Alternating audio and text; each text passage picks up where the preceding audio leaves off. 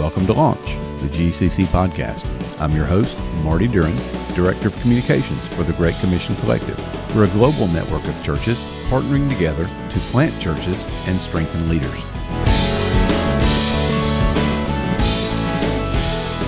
Um, so really, thanks for uh, thanks for coming on today. Um, My pleasure. Adam, Thank you, Adam Ramsey. Me. You are uh, you're in the Brisbane, Australia area. Uh, you've written a book called Truth on Fire Gazing at God Until Your Heart Sings, published by the Good Book Company.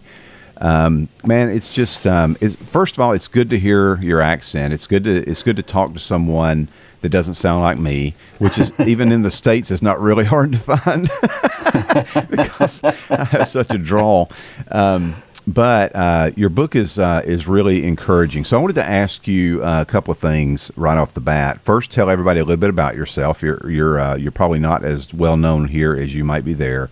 So start with that. Tell everybody a little bit about yourself, and then just go right into why you felt compelled to write a book about the Bible. Mm. No, thank you, Marty. It's great to be with you, and and for what it's worth, I love your accent. I mean, I'd put that on any awesome. audio Bible and uh, listen to that when I get up in the morning. That's just a great Southern That's drawl. Cool. Um, in fact, I wish that Australians incorporated the word "y'all" into our our um, our. You can our, do it. Be the trailblazer. I, I, think it's it's become too Americanized. It, we, we would uh, feel like we were selling out a little bit if we did it, yeah, but, yeah, yeah. but, we shorten every word anyways. So it feels like just a miss culturally uh, as a country. so I'm working on that.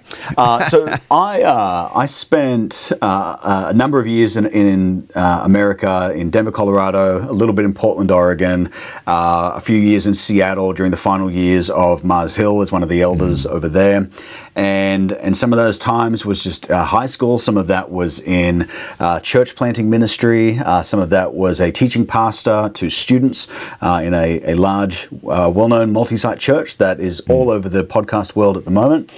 And and I'd come from a uh, kind of a classically seeker sensitive, attractional church kind of upbringing uh, mm. through my childhood and got exposed to uh, this world of, of Reformed theology in all the good and in the, the bad kinds of that world.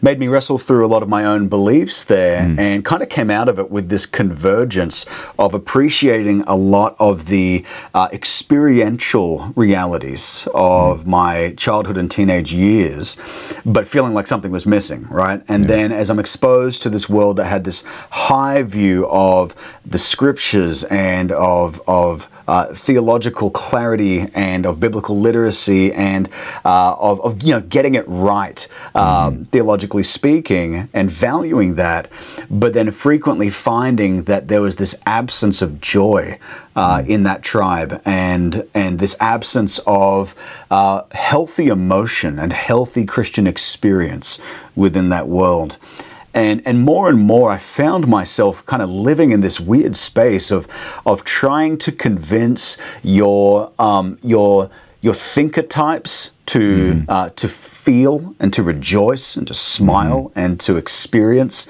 uh, the truth that they cherish, and to get the more feeler types to uh, to think and to think yeah. biblically and to ground all of those experiences in the scriptures themselves. And that was what kind of led to uh, the formation of this book. Okay, so. Um gazing at God's word until your heart sings. Uh, I'm going to give you a couple of the chapter titles and then kind of let you uh, talk about what, what they mean and, and uh, why they're important to you. Uh, God is other, the experience of wonder, and God is sovereign, the experience of assurance. Um, talk us through uh, why those two subjects are important.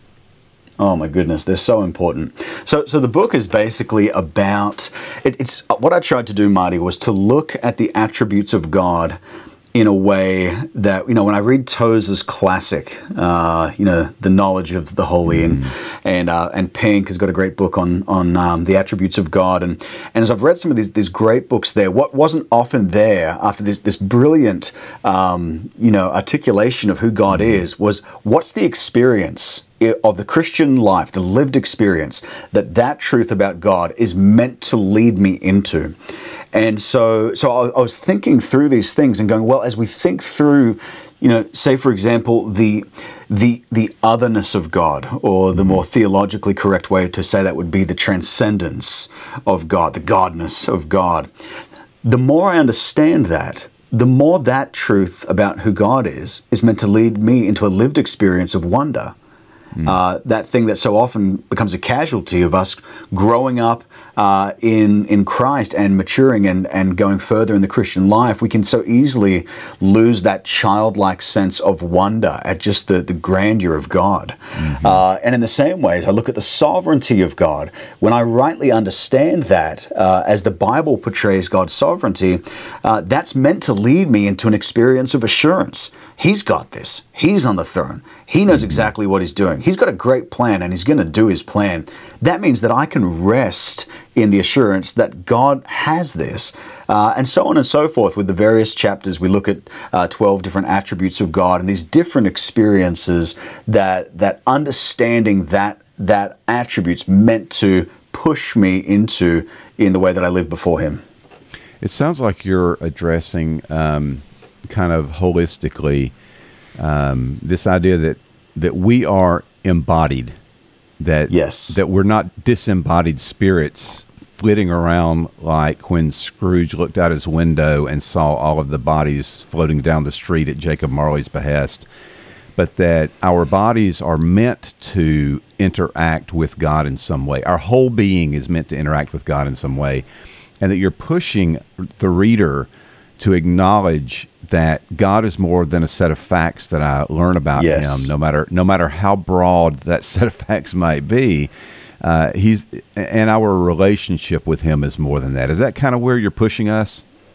Yeah, that's that's spot on, Marty. So, so I think it's one of the great tragedies of where we find ourselves. I mean, there's there's so many tragedies of where we find ourselves right now uh, in our present uh, moment in history as the church. But I think one of the one of those tragedies has been the divorce between theological Christianity and experiential Christianity, and and so for me, it's it's you know a a a, a cold uh, but theologically accurate um, uh, Christianity is just as big of a fail as a Christianity that is radically on fire about nonsense.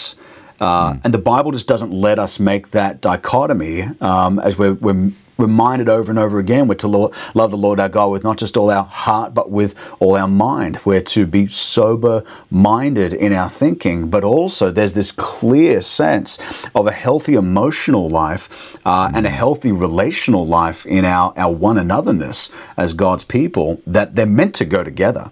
So, so I think, you know, the, good theology matters, but it's just not the it's not the end game. Uh, Yeah. It's it's meant to move us rightly toward God and a right experience of Him. Uh, he's the end game. This is what you say on page 20. It's time to leave our fears behind by seeing how we can have both, rather than having to choose between the robust and the experiential. If right thinking is the hearth, then the right experience is the flame. We need both. Without the hearth, our spiritual experiences can run wild, leaving many burned victims in their wake. Without the flame, our magnificent theology is cheapened into a nice decoration, sitting pointlessly and lifelessly in the corner of our lives. That's good writing as well, dude. Thank you. Thank you. So yeah, I wanna believe skip that. o- yeah, I want to skip over um, because you you mentioned the uh, the experience of joy. So one of your chapters is called "God is Happy."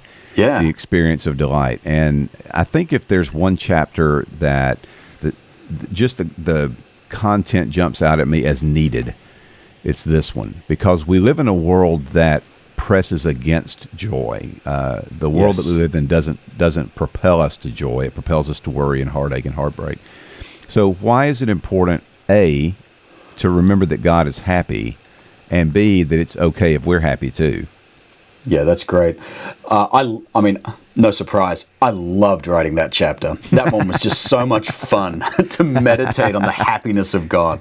That's great. And and the experience of delight that that's meant Mm-hmm. to lead us into. So so none of that minimizes the reality of suffering. We talk about that in the book. None of Mm-hmm. that minimizes the the good and right place for lament and grief, um, and how we face the the the shadows of life uh, in a sin fractured world. Uh, all of that is still part of our lived experience as followers of Jesus. But it's so important that we remember that God th- there's no one in the universe that is happier than God is. And if there right. was, we would have a major theological problem. so, so it's just worth remembering that that that if there was someone who embodied happiness and delight and gladness and joy, all of these words that the, that the scriptures kind of put together in this category, um, we would we would be in big trouble if God is not the be all and end all and source of all happiness. And so it's it's remembering. Here's why it matters, Marty, because think of it like this. Um, when somebody uh, uh, calls you to come toward them you know and let's, let's just say that the phrase is, is come here or come over here that person's disposition really changes the way that we hear those words. So, you know, by themselves, the words come here are pretty neutral. But if the person saying those words has this scowl on their face and this furrowed brow, and and you can see like there's violence in their eyes, and and it's come here. I mean, that's we know. Okay, well, I'm in trouble right now. This Right. this this person's going to do harm to me. Uh, they're going to lacerate me verbally. They might physically abuse me. I mean, this this could be really bad. Yeah. Um, but if you flip that, and if the person who says "come here" has has a smile on their face, uh, it, it's now it's it might be the invitation of of a parent to a child, uh, inviting them in for a hug, or it might be the Right. invitation of, of of a husband to his wife or a wife to her husband. Uh, that's the intimation, eh, the invitation of of a lover of intimacy, and come here radically changes with the disposition of the one speaking. So if we have a view of God that He is constantly uh, scowling, or, or just just there's this sense of perpetual mild disappointment on His face about us as His people, then we're not going to hear His invitation that uh, is so repeated in the Scriptures of "Come here, draw near, come to me." We're we're going to hesitate on that, uh, or just draw near half-heartedly. Yeah. So, um, so God is not facepalm Jesus. Yes. It's it's it's um I, we have such a terrible picture of Jesus uh, so so much of the time. And and it's almost it's one of the reasons I don't know if you've seen the the TV show The Chosen. Um, I've really enjoyed it. I usually cannot stand Christian media.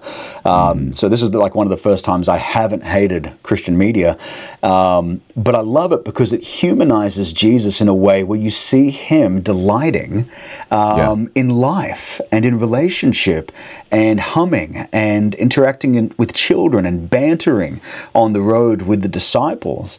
And I think a lot of us might have grown up with a distorted picture of what Jesus is like, that he was somehow just aloof. Um, you know, this aesthetic, this uh, that that this this this guy that was kind of detached from everything and and always frustrated with his disciples and always you know just kind of disappointed there.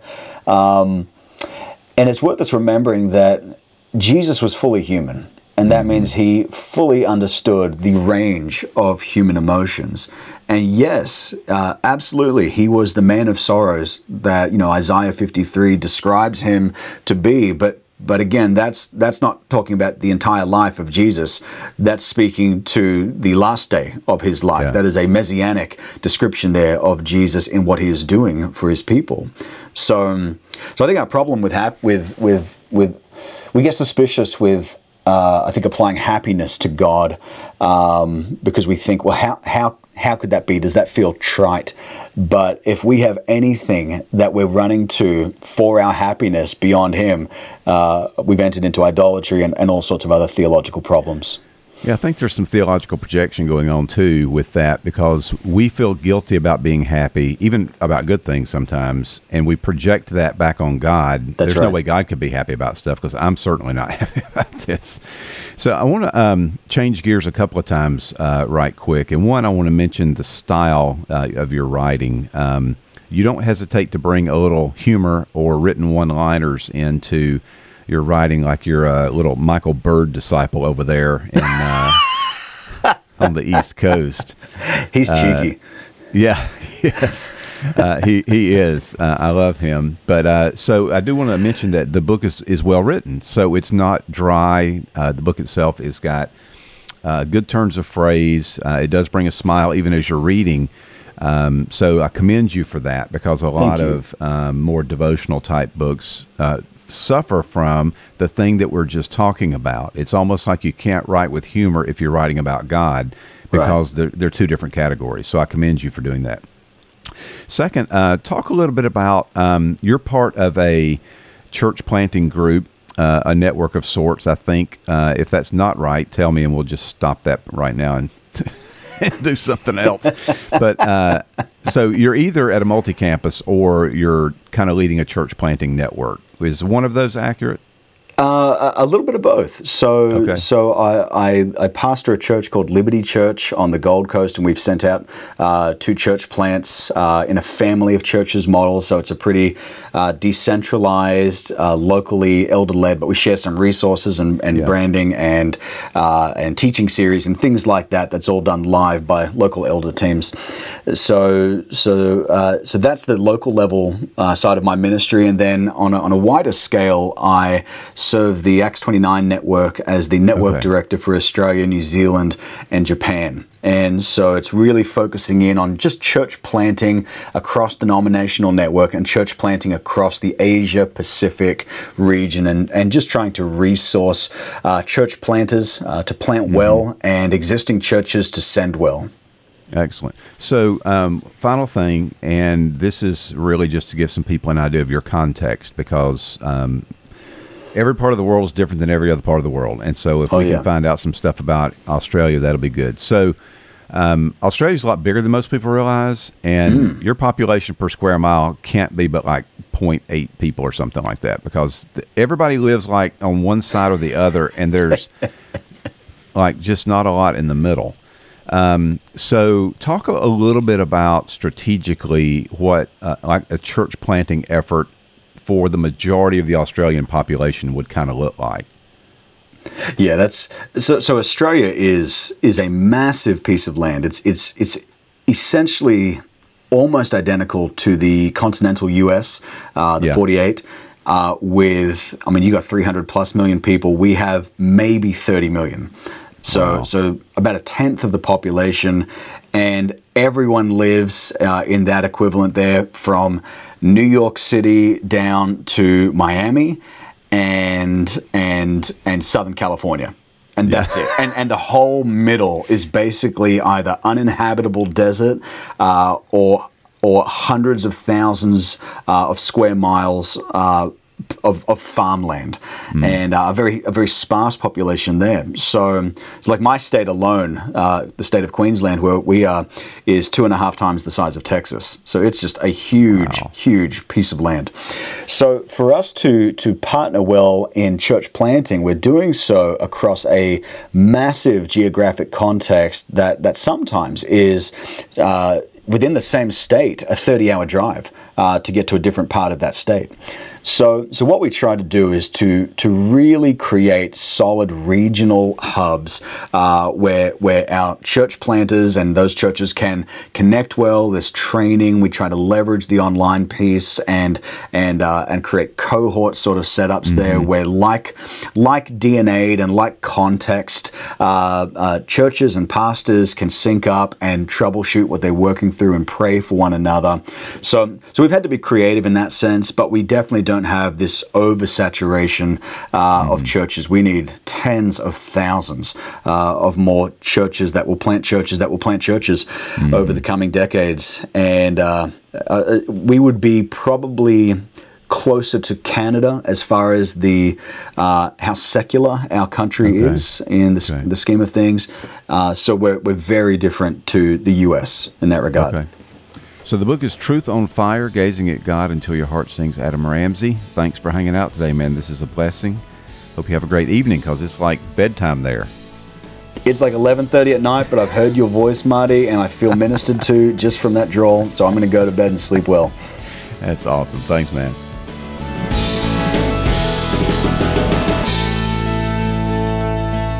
Thank you for listening to Launch, the GCC podcast.